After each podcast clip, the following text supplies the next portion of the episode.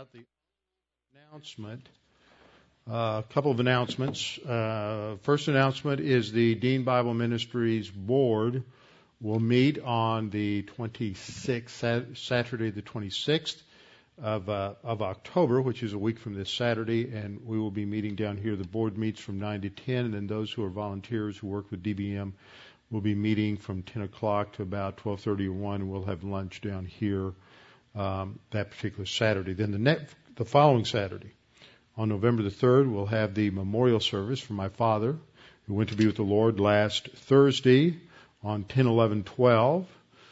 Uh, that for a mathematician, math lover, number lover, what a great day to die on. 10, 11, 12.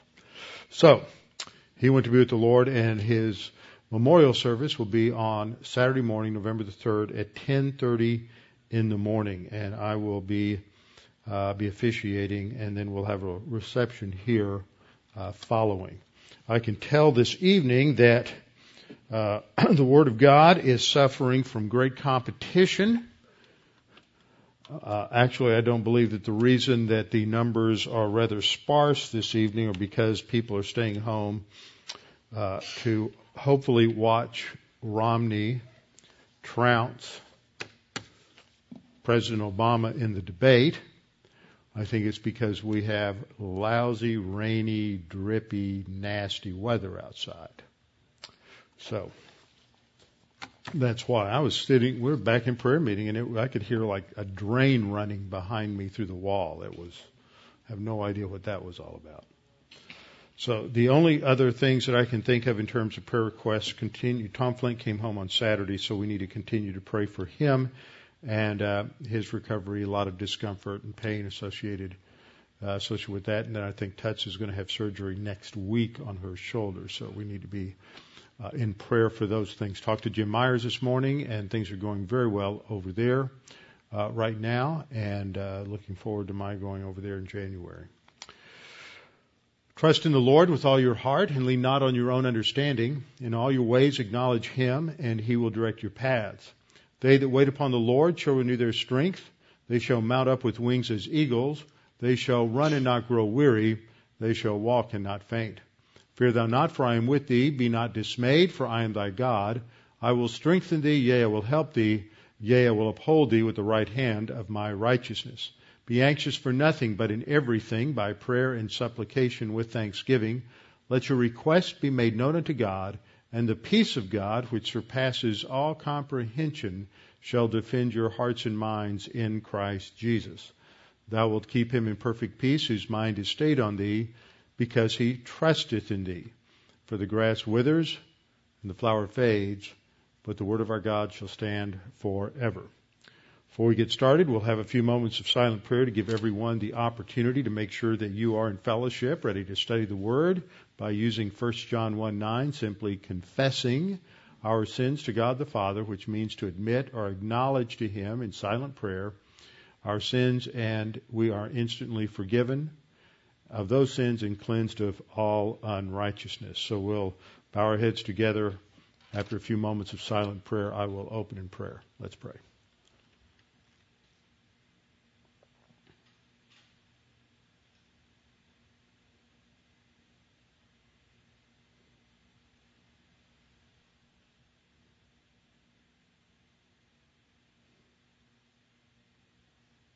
Father, we are indeed grateful to come together this evening. Grateful because of your grace in our lives that we have uh, a, a, salvation that is completely uh, accomplished for us, completely paid for. That uh, there's nothing we can do to add to it. There's nothing that we can do to make ourselves acceptable in your sight. It is the righteousness of Christ that is ours by virtue of in the imputation of righteousness through faith alone, just as Abraham was justified by faith alone. That we receive the righteousness of God, and it is on the basis of that possession of perfect righteousness that we are declared righteous and have eternal life, not on the basis of anything that we do. Father, we thank you for this time that we can focus on your word. We pray for our nation, for the freedoms that we have, that they might be preserved, recognizing the critical nature of this coming election. And that despite the fact that there are uh, many who have um, think that uh, that the president and his party have the answer, that that indeed is the path to slavery, and we pray that tonight in the debate that his mind would be befuddled and clouded, and he will not be able to present his position very well.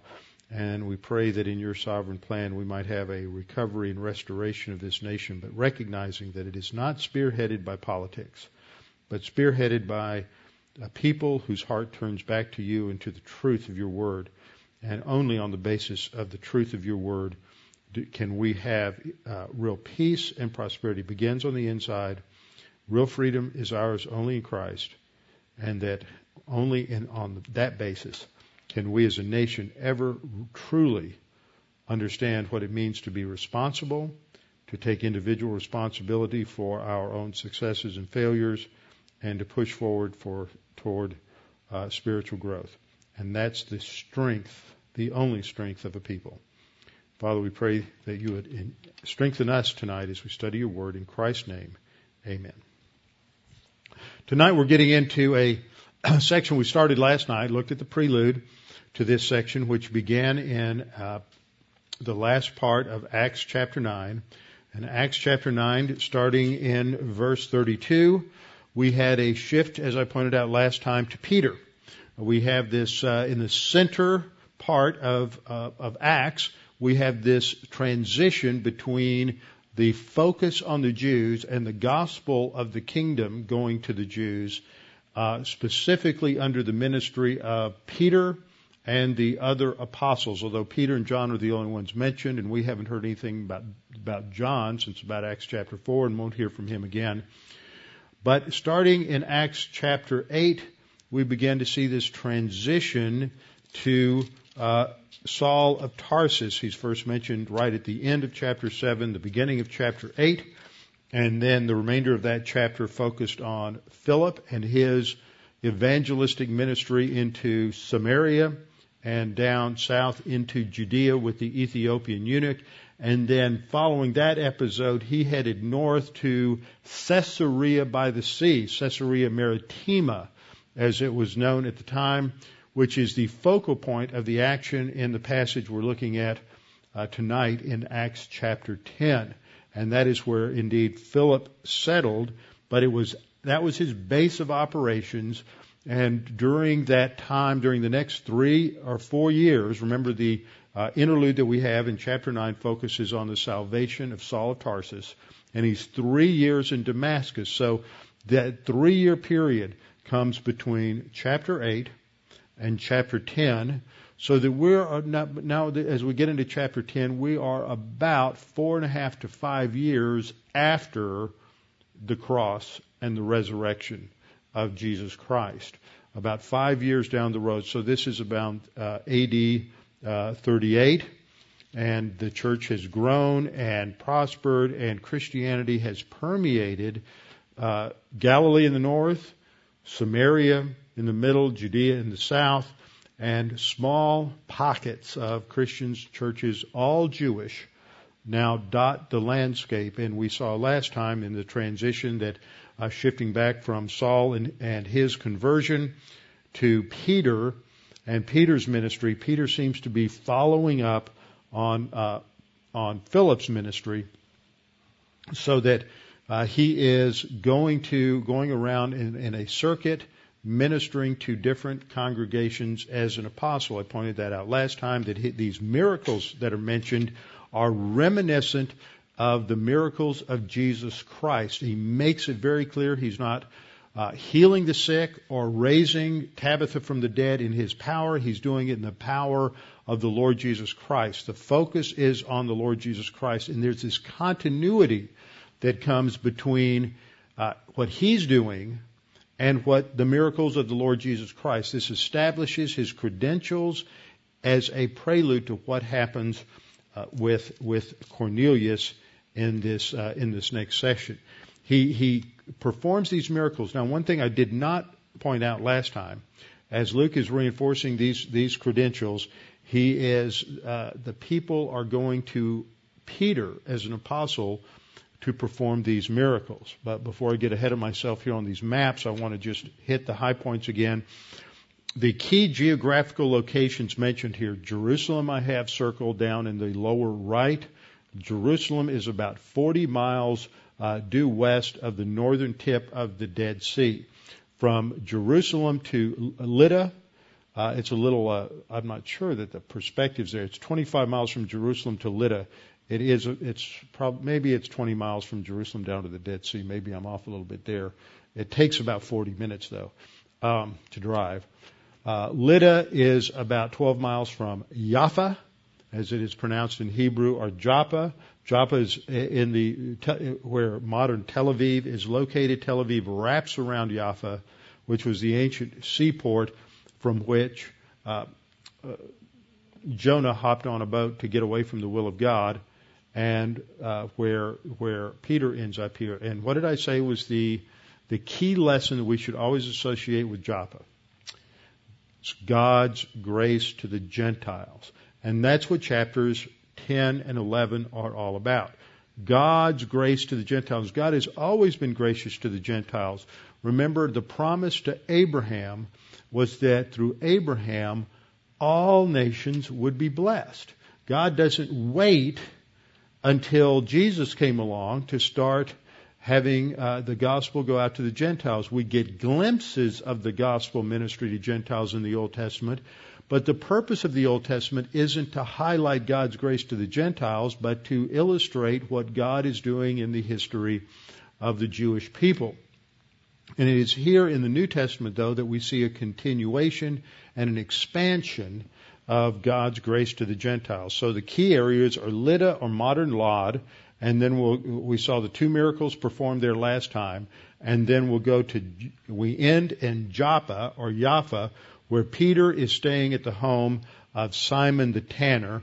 And then from there he will head north in chapter 10 to Caesarea Maritima, Caesarea by the sea, about 35, 40 miles north of, of Jaffa. Now in this map, which is a map of the little bit earlier period of time, notice in the lower right hand corner, this is in the time of the Hasmoneans, early first century BC before the Romans conquered, and you have Lydda circled. I've circled Jaffa, but where Caesarea is located, we have the ancient name known as Strato's Tower. It is not named Caesarea until we get to the about 15, 20 to 15 BC, when this uh, ta- uh, town, the city, is given to Herod the Great by Augustus Caesar.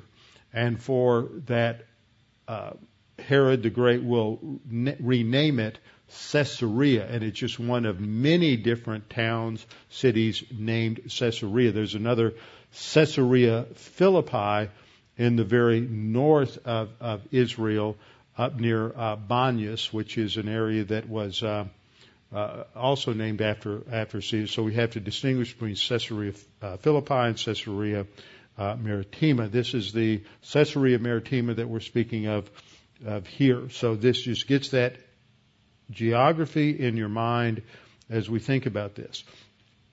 Now, I pointed out a minute ago that as we look at these two miracles, we look at the miracle in um, the, the of, of, Aeneas and healing Aeneas of his uh, the fact that he was paralyzed, and then restoring life to Tabitha, otherwise known as Dorcas. Tabitha is the Aramaic for uh, gazelle or deer, and Dorcas was the Greek equivalent.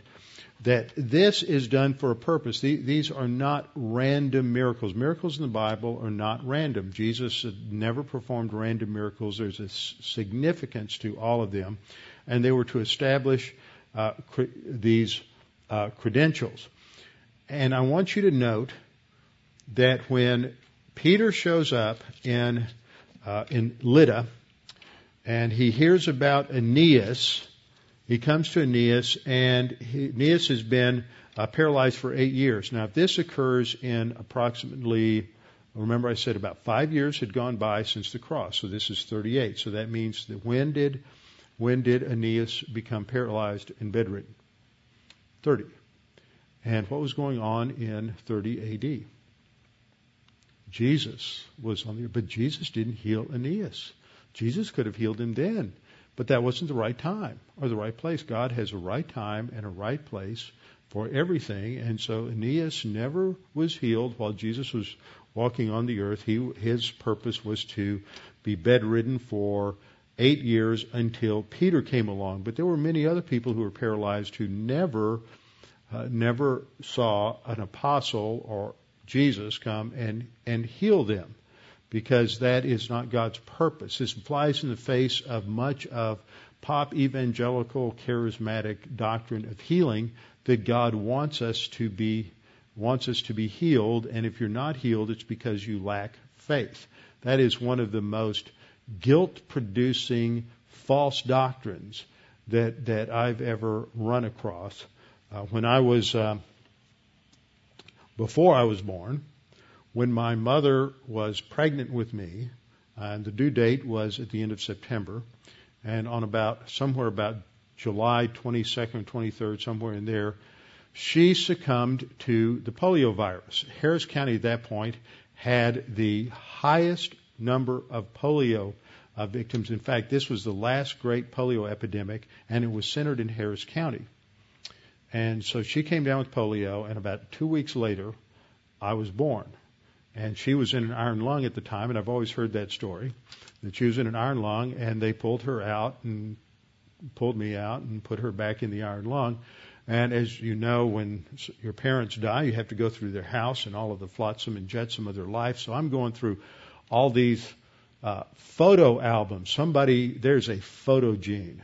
There's a shutterbug gene somewhere in the family, and oh, it's unbelievable the number of uh, pictures. And of course, the sad thing is that that I was an only child, and there are enough baby pictures to paper wallpaper at least three bedrooms. If I find another baby picture of me, I think I'm going to burn the whole mass. But I ran across in something that had been my grandmother's an article clip from the Houston Chronicles, a two column article with inch high headlines says polio victim pulled from iron lung to give birth to baby boy.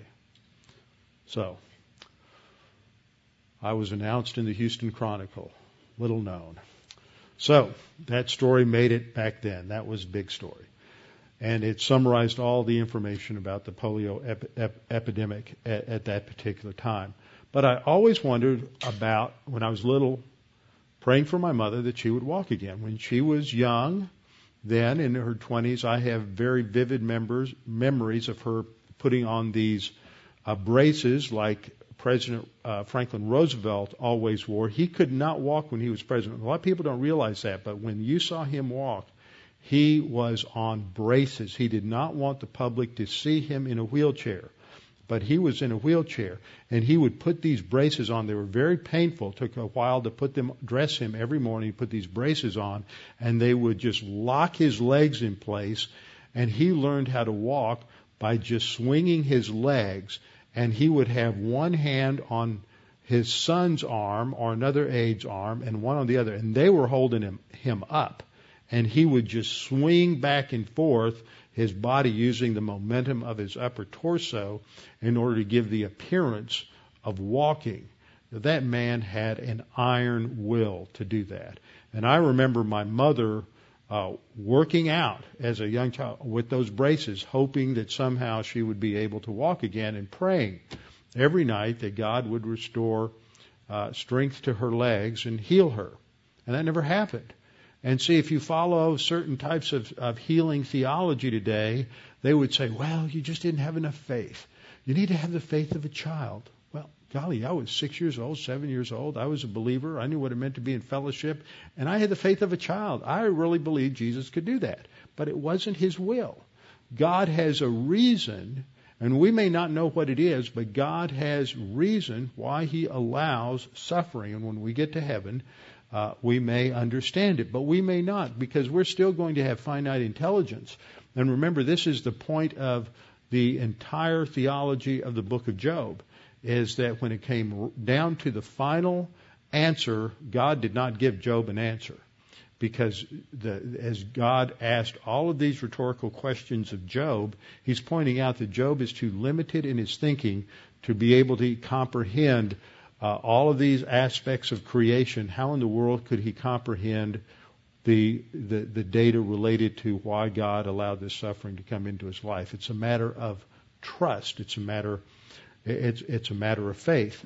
And God, there's only a limited few that were healed, and they were chosen by God for a purpose. And of course, today, you know, people of a liberal mindset would be would, would probably want to say that God was unfair. He wasn't fair to everybody else. Everybody should have uh, the same thing, and that's that's a total distortion of the meaning of fairness. It's a Marxist view of fairness. It's not a biblical view of uh, of fairness. And so Peter is involved in this to demonstrate his own credentials. He heals uh, Aeneas using the same sort of command that Jesus gave to the uh, paralyzed uh, man back in Luke that we looked at uh, last time in Luke chapter 5. Uh, you can also look at Matthew 9 6 and John 5 8 to see other examples uh, where Jesus healed uh, those who were paralyzed in the in the Old Testament. And then in the second part, we see the restoration to life of Tabitha, also imitating the miracles of, of Jesus in raising, for example, Lazarus uh, from the dead. But there's one interesting episode that is, it, just shows that, that in the original you pick up on some little nuances that, that show these kinds of parallels. In Acts 9:40, Peter is addressing Tabitha, known as Dorcas by the Greeks, and remember, Jaffa at this time is primarily a Gentile city. And he say, says, Tabitha, calling her name, Tabitha, uh, arise.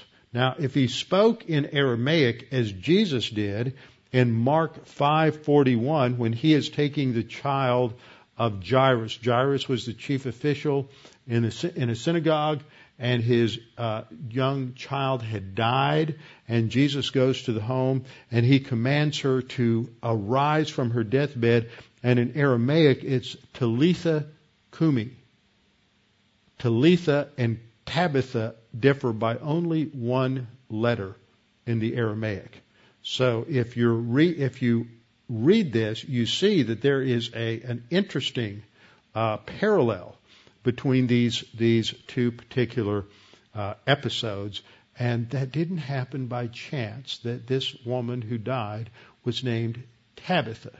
It could have been Mary, it could have been Martha, it could have been any number of names, but the woman that is that dies is named Tabitha, a name that is only one letter different from the command that Jesus used in Mark 5:41, Talitha, meaning uh, little girl. Second thing, another thing I want to point out regarding healing was that this was a sign of the apostles. I want you to notice that when the believers in Jaffa needed someone to come and to restore life to Tabitha, they didn't, they didn't think that it was their job to do it. They're not praying to God to heal her. They knew that only an apostle or an associate of an apostle had the ability to perform this kind of miracle. And that's what Paul says later on. This was a sign of an apostle. The only others who had, were said to perform signs and wonders other than the uh, apostles were Stephen and Philip. No one else in the New Testament performs signs and wonders because it is a indication of their credentials as an apostle. So it, it wasn't because they lacked faith. How do we know that? Why do we know that it wasn't because they lacked faith? Because they understood the Word of God and believed it, so they went and got Peter that he was an apostle. They didn't lack faith. They had faith that God was true to His Word and that God would heal through an apostle. So they went to get an apostle. They're not weak in faith, they're strong in faith and trusting in God to to do things the way He said. One of the problems that I've often run into in talking to some people about the whole charismatic issue is they say that, well, you're just limiting God. No, I, the, God limits Himself by what He's revealed to us. I'm just trusting God's word that He's going to do what He says He's going to do and limits Himself the way He says He will uh, limit Himself. So as a result of this, there's a great witness evidence that goes out all around. It became known throughout all of Jaffa, and many believed on the Lord. Again, I'm emphasizing they didn't walk an aisle. They didn't commit themselves to Jesus. They didn't invite Jesus into their heart. The biblical terminologies we'll see here, and we'll see it again when we get to Acts 10:43, which says to him, this is in Peter's message to Cornelius and his family, to him, that is Jesus, all the prophets witness that through his name, whoever invites him into their heart. Did it say that? No. Whoever believes in him will receive remission of sins. So that's the key word. If you want to get to heaven, you have to believe, which means that you have to accept as true that Jesus is who he claimed to be, the promised, prophesied Messiah of the Old Testament. So it became known throughout all Jaffa, and many believed on the Lord. And then it says, so it was that he stayed many days in Jaffa with Simon a tanner. Now I pointed out last time as we brought this to a close that this is extremely interesting that Peter is staying with Simon the tanner because a, a tanner was not a well respected occupation among uh, the observant Jews. A tanner was someone who dealt with the dead, dealt with the skin of dead animals, who was constantly in contact with the dead and with that which had been in contact with the dead. And this was prohibited. It rendered a person ritually unclean. So he would be unclean until nightfall. So that would mean that it's not all the time, but during the day, Simon the tanner was ritually unclean. This is stated uh, in the Torah in Leviticus 39 and 40, where we read, If any animal which you may eat dies, that is, an edible animal or a clean animal dies, he who touches its carcass, you can't clean an animal, you can't skin it without touching it. Uh, he who, t- but is it a sin to touch it? Absolutely not, because you can wear the clothes. You were supposed to wear the clothes. God did this in the garden it, he didn't make him ceremonially unclean because the law wasn't in effect then. That was part of the law, and that didn't come into effect until Moses. Uh, it's not a universal absolute. It was part of the Mosaic ritual system. If any animal which you may eat dies, that is, any animal that's clean dies, he who touches it, its carcass shall be clean until evening. Not overnight, but just until evening. He who eats of its carcass shall wash his clothes and be unclean until evening. He also who carries its carcass shall wash his clothes and be unclean until evening. So this was the Mosaic law uh, description. Now, in Jewish culture, therefore, tanning was an unclean occupation because they were constantly in contact with the dead bodies of animals, so it rendered them ritually impure. So there would have to be a sacrifice for that. Or in this case, what it just says, when the sun went down, then they would be uh, clean. Uh, tanners usually worked very close to their homes, which, because of the ritual uncleanness and the odor, uh, it was required that they live, uh, that their homes be at least 25 yards outside the border of a city or a town. So they couldn't live in the city limits. They had had railroad tracks, they'd been on the other side of the tracks. They were socially unacceptable and they were ranked alongside as some of those socially acceptable uh, uh, uh, careers as prostitution, dung collecting, donkey drivers, and gamblers. So they were the lowest, lowest socioeconomic. Now, why did they have to do dung collecting? Because people the mode of transportation, horses and donkeys and oxen, and they're going to leave a trail of excrement down the roads. People today want to get rid of cars. What are we going to go back to? Horses? They have no idea the pollution that's going to come from horses. All of the horse excrement and cattle excrement, not to mention all of the gas Think about that. Just all of the gas that comes out of all the, they complain about the gas from all the cattle now contributing to global warming. Let's get rid of the cars and go back to horses and we're really going to see global warming. It'll get just, you know, the, the solutions of the environmentalist wacko left is it just always makes things worse. It's just amazing. So uh, anyway, dung collecting was a necessary occupation. It had to keep the streets clean, but they were not uh, very high up the ladder. You didn't want to hear your uh, son or daughter in kindergarten saying, "Well, when I grow up, I want to be a dung collector." Sort of reminds me of Patton's line about shoveling in Louisiana during the war. So a, an Orthodox Jew would never accept the hospitality of a tanner. But Peter is. So that indicates that Peter's already shifting in his thing. He's beginning to understand that this dispensational shift has taken place. The law is no longer in effect. He still has problems. Remember in Galatians 2, Paul comes down and has to reprimand him because when uh, uh, he when when he went to Antioch, he was eating with the Jews and not with the Gentiles. It took him a while to really implement the lesson. So don't judge him too harshly because I haven't noticed most of us implementing our lessons any quicker. All right, some people give Peter a bum rap. He's a little slow to learn. Uh, but Peter was really pretty quick. Now, one of the things we're going to see here is Peter needed to hear things three times. That tells me Peter was very, very smart. Because studies today show that geniuses need to hear something repeated six or seven times to remember it. The rest of us need to hear things repeated 26 or 27 times. But Peter only needed to have things repeated three times. You know, Jesus talked about the fact that uh, uh, before the, cro- the, the cock crowed three times, he would what betray him three times. Peter did things in threes. And then uh, three times Jesus had to say, Peter, did, do you love me? And here, three times, God's going to have to tell Peter that it's okay to uh, to eat from any animal because it's all been rendered uh, it's all been rendered uh, clean. So Luke 39 and 40 is, is a passage for uh, rendering it unclean.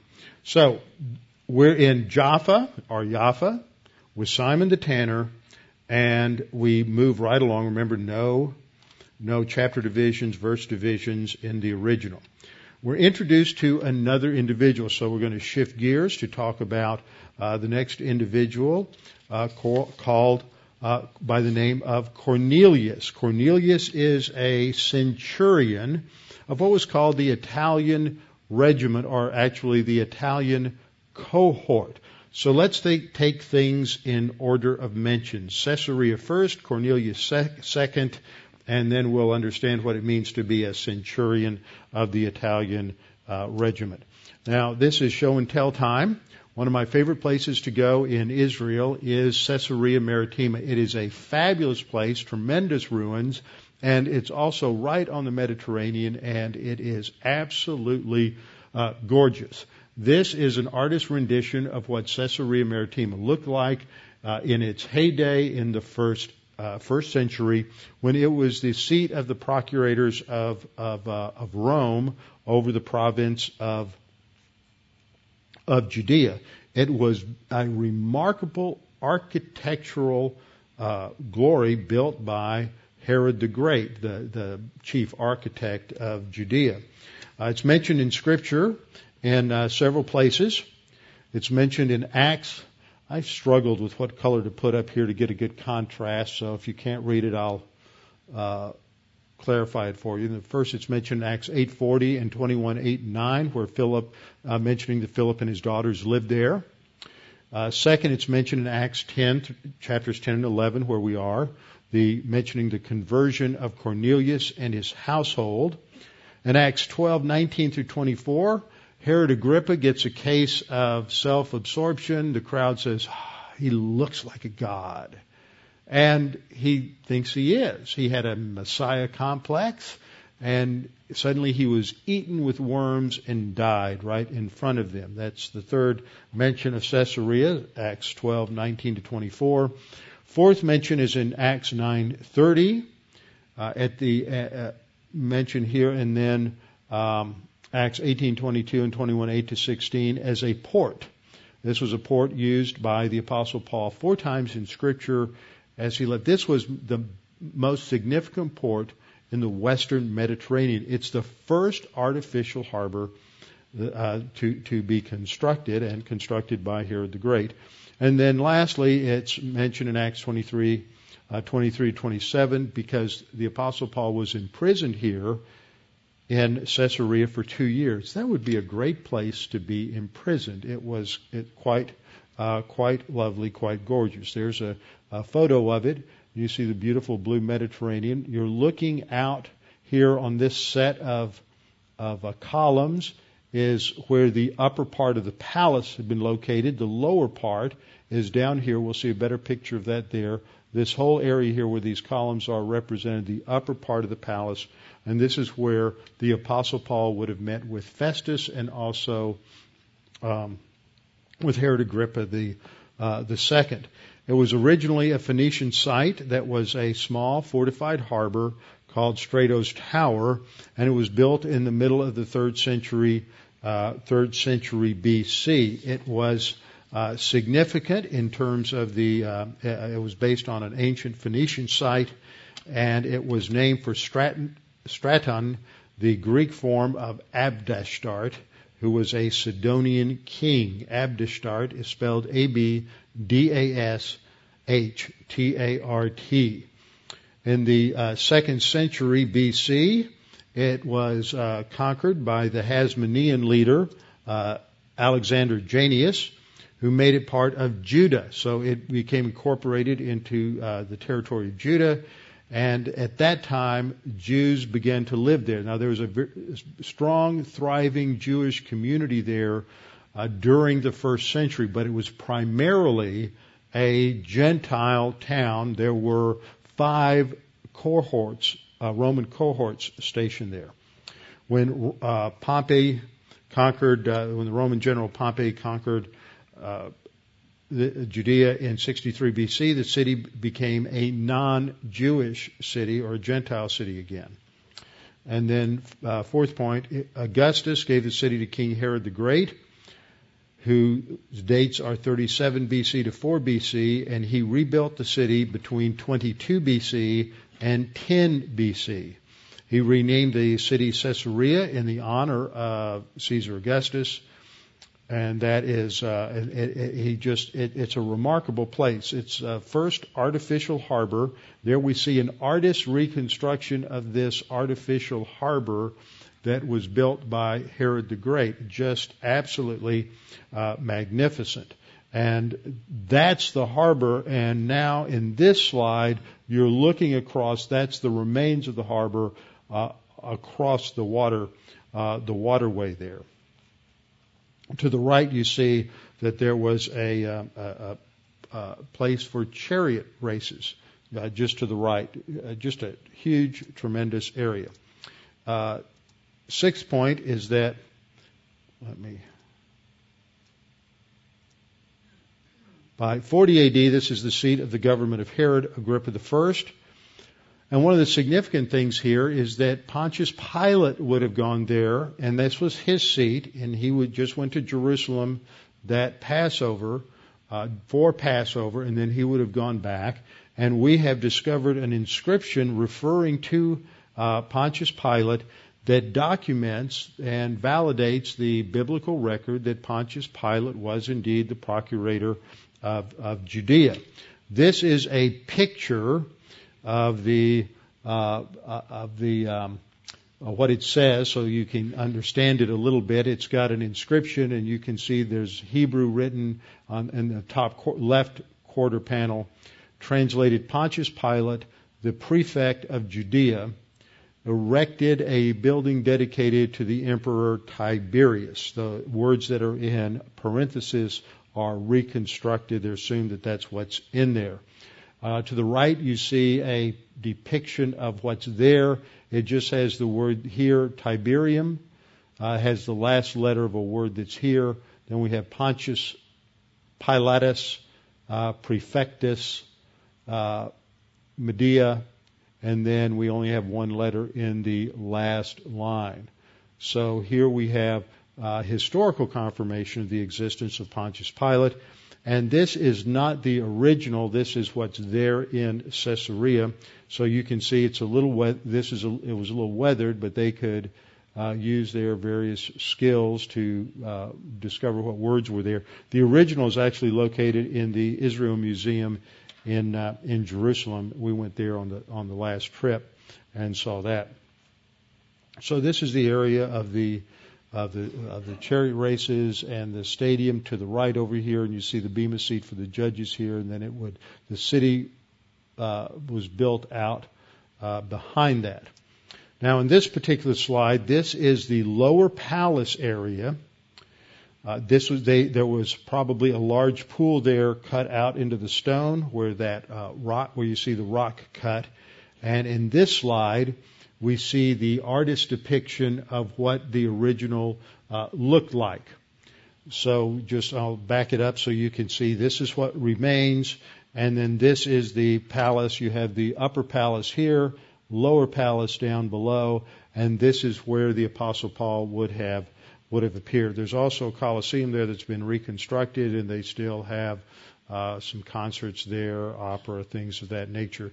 The Romans also built uh, a rather large uh, aqueduct system to bring water into Caesarea, and that is quite an engineering thing to uh, to look at today and to see all that they did in in uh, all that Herod did in building up uh, building up Caesarea. Now, after the Bible, Caesarea had quite an interesting history. In AD 60, so this is about the time the Apostle Paul ends up in Rome. The second time he dies, about six, about the first time rather, he ends up uh, um, and by by 65, 66 is when he's killed. But in AD 60, the, this is after Paul had left, not long after he left, but within a year or two after he left. The Roman governor at that time was known as uh, uh, Gessius Florus. And Florus came after the end of the book of Acts. And he had 20,000 Jews of Caesarea killed, slaughtered in one day, just butchered. This became a major cause of the Jewish the Jewish revolt that began six years later. So it started here in in uh, in in Caesarea.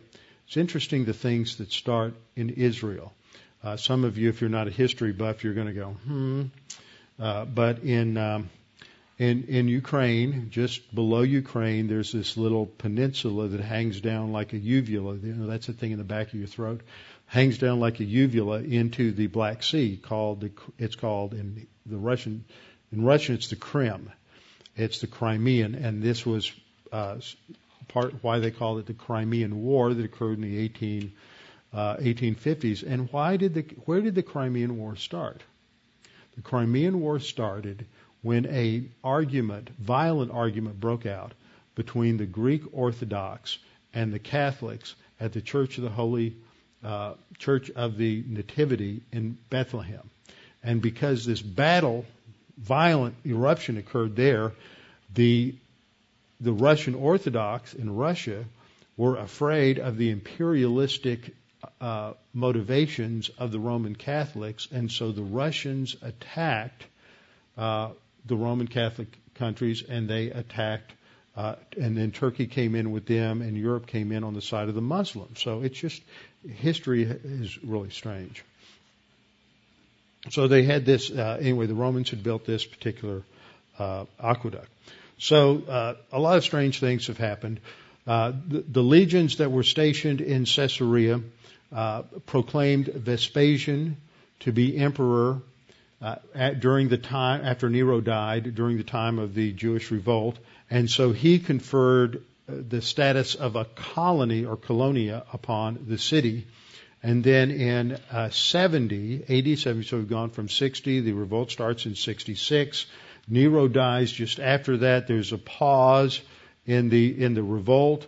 This is when uh, Vespasian is declared the emperor, and then in uh, AD 70, uh, Titus forced 2,500 Jewish POWs to fight wild animals in the Colosseum there. So we saw the picture of the Colosseum where they had the chariot races.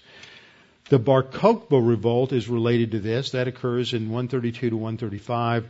Caesarea became a major supply port for the Romans.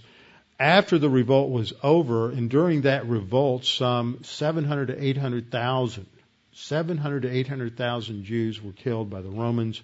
and afterwards Rabbi Akiva, who was a spiritual leader of the revolt, was executed here in Caesarea.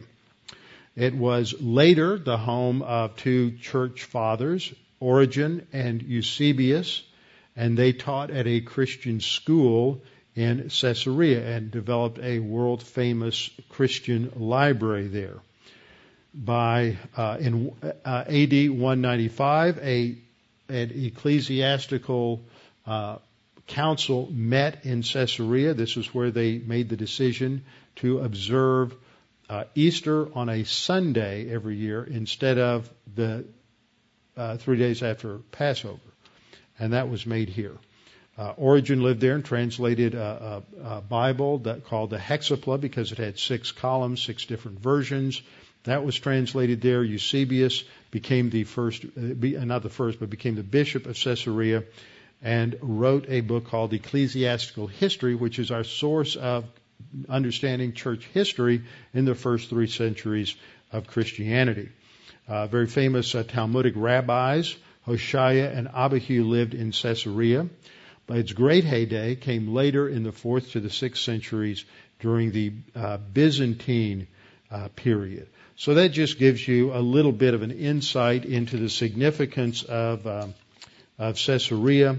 It continues to decline through the uh, Muslim period, and then in the Crusader period, it's captured by uh, the Crusader King Baldwin. Well, one of the neat things the last time we went to Israel, I found out that that back in the Roman Catholic section, in a room, they have hanging on the wall the sword and the spurs and the iron Crusader cross of Baldwin I.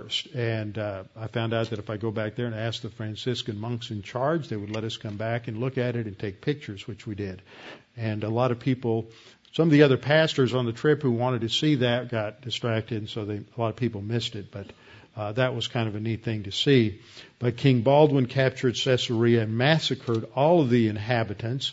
There was a lot of anti-Semitism in the in the Crusades, which was which was terrible. Uh, Saladin, Salah ad-Din recaptured the city in 1187, and he killed or enslaved all of the Christians who lived there. So it's got a bloody history. It's taken again during the Third Crusade and uh, in the Sixth Crusade. Uh, Louis IX of France rebuilt the walls. It's destroyed by the Mamluks in 1291, and it basically stays in ruins until a group of Bosnians who were Muslim came in in the late uh, 19th, 19th century and early 20th century and uh, established a, a a presence there. So that's a little bit about uh, Caesarea. Now Cornelius, he must have been a remarkable individual. He is a non-com, a non-commissioned officer in the Roman army. He's a centurion. A centurion was a non-commissioned officer in charge of a hundred soldiers.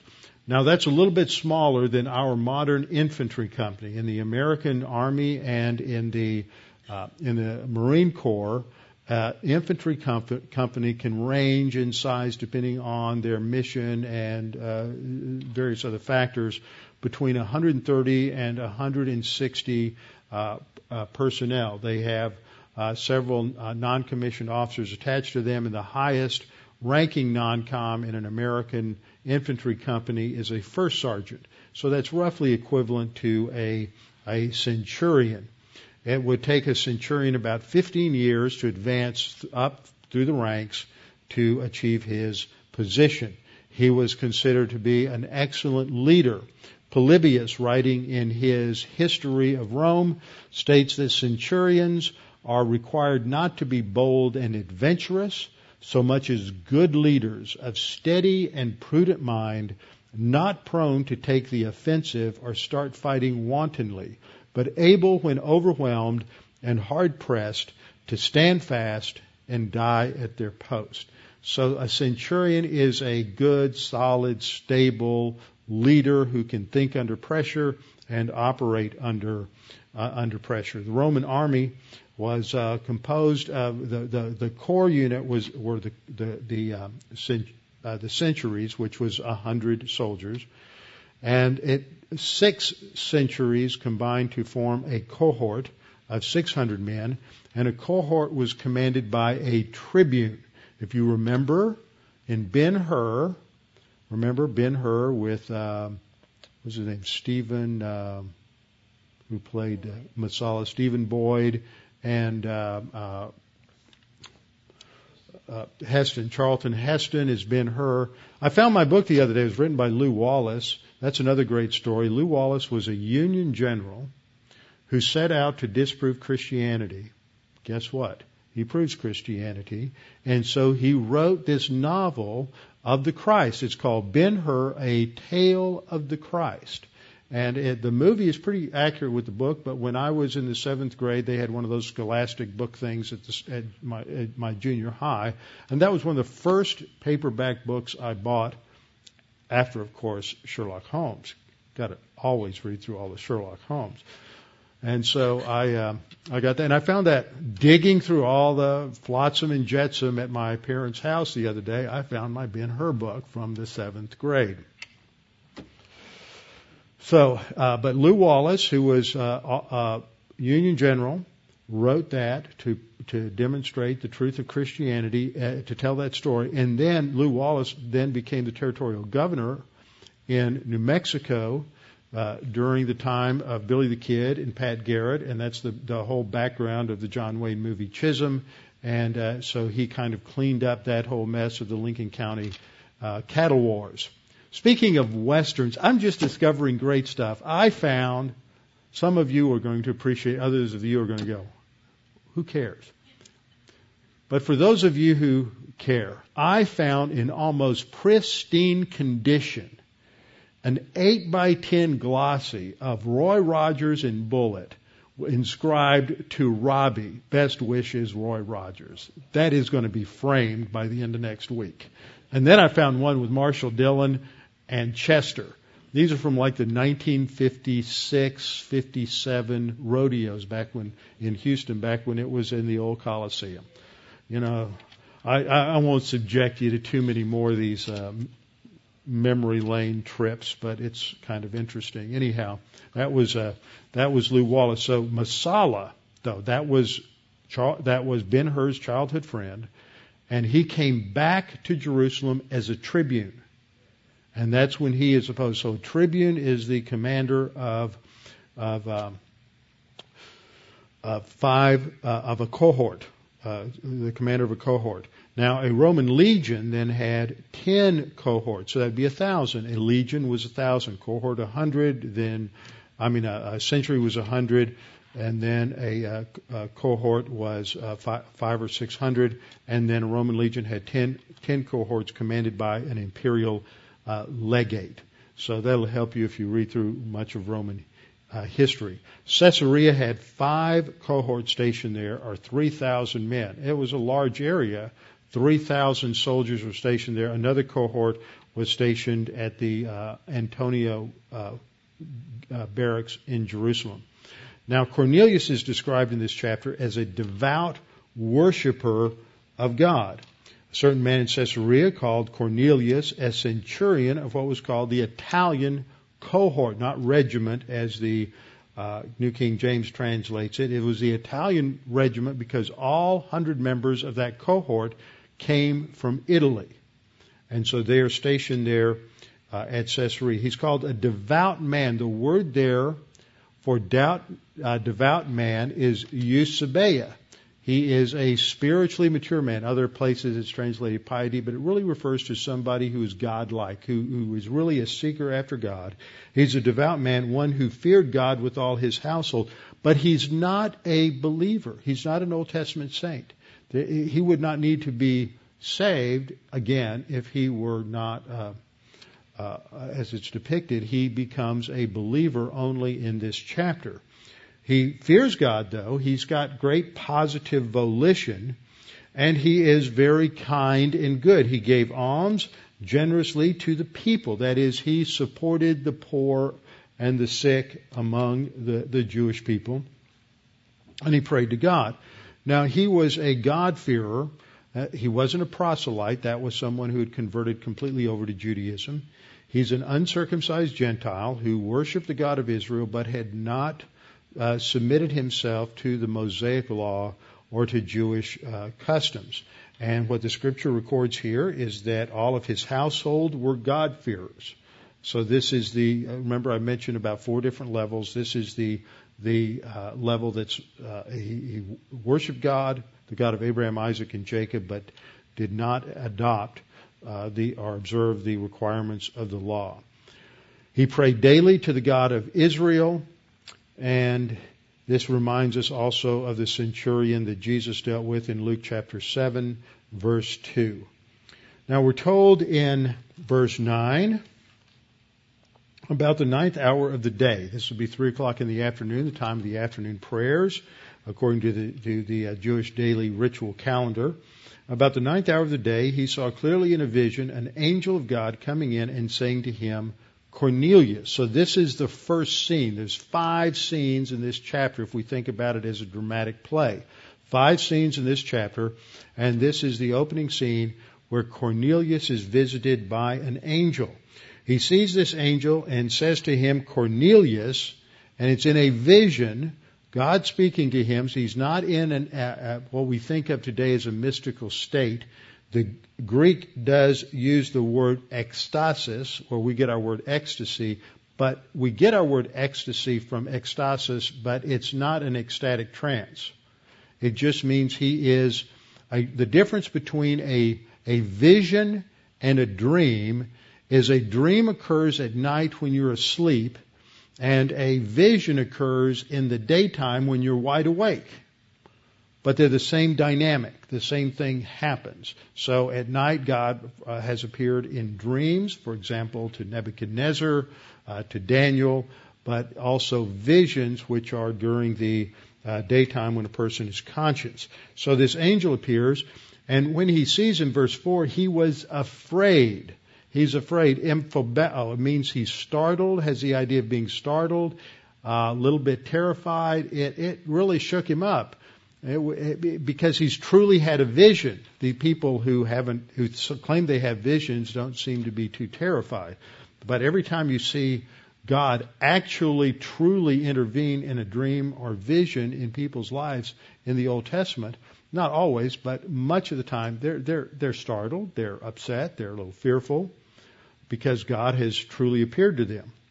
So this, he, he appears, and what does, what does, uh, how does Cornelius respond? He says, What is it, Kyrie? What is it, Lord? Now, is he recognizing the lordship of the angel? Hold your place there. Turn back just a couple of pages to Acts chapter 8 and let me make this little point. This is an important, uh, important point. Uh, excuse me, Acts chapter 9. Um,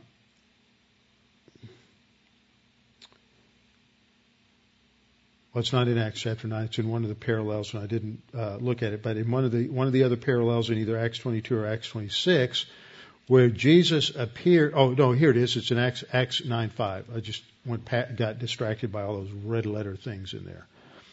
Uh, he said, "Who are you, Lord?"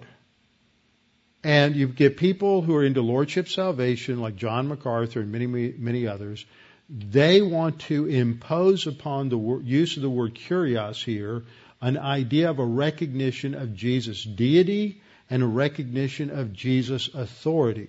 But the word kyrie is used in many contexts, social contexts in the ancient world, was similar to our use of the word sir, as antiquated as that's getting to be. Uh, that's what it would be comparable to. It's just a polite term of address for someone in authority. And so uh, I would suggest that if Paul is saying, Who are you, Lord? and that means he's recognizing the deity and lordship of Jesus, then what in the world are you going to do with Cornelius when this angel shows up and he says, What is it, Lord? Same word. Cornelius isn't recognizing the lordship, the deity, the uh, sovereignty of the angel. He's simply addressing uh, someone he he obviously recognizes as superior, and so he dresses with the appropriate term because he's what? He's a soldier. and soldiers know how to say yes sir and no sir to their superior officers. So he says, what is it, Lord? And so he that is the angel said to him, Your prayers and your alms have come up for a memorial before God. Now, what does that mean? Simply that this is the way under the Mosaic law that, and under Judaism, that Cornelius is expressing his positive volition. He's not saved yet, but he wants to be. He is curious. He's He's going to synagogue. He's learning about the God of Abraham, Isaac, and Jacob. He knows that's the truth. He hadn't got, he hasn't become saved yet. He hasn't understood the, the gospel either in an Old Testament sense or in the New Testament sense. But because he is engaged in this activity, God has taken notice. And so he's given a directive then in verse 5. Now send men, by the angel, send men to Jaffa, or Joppa, and send for Simon, whose surname is Peter, because you have two Simons living in the same house Simon the tanner and Simon Peter. You wouldn't want Simon the tanner to show up down in Caesarea because that wouldn't get them very far spiritually. So he, this, the angel is very precise. Go see Simon Peter. He's lodging with Simon, a tanner whose house is by the sea.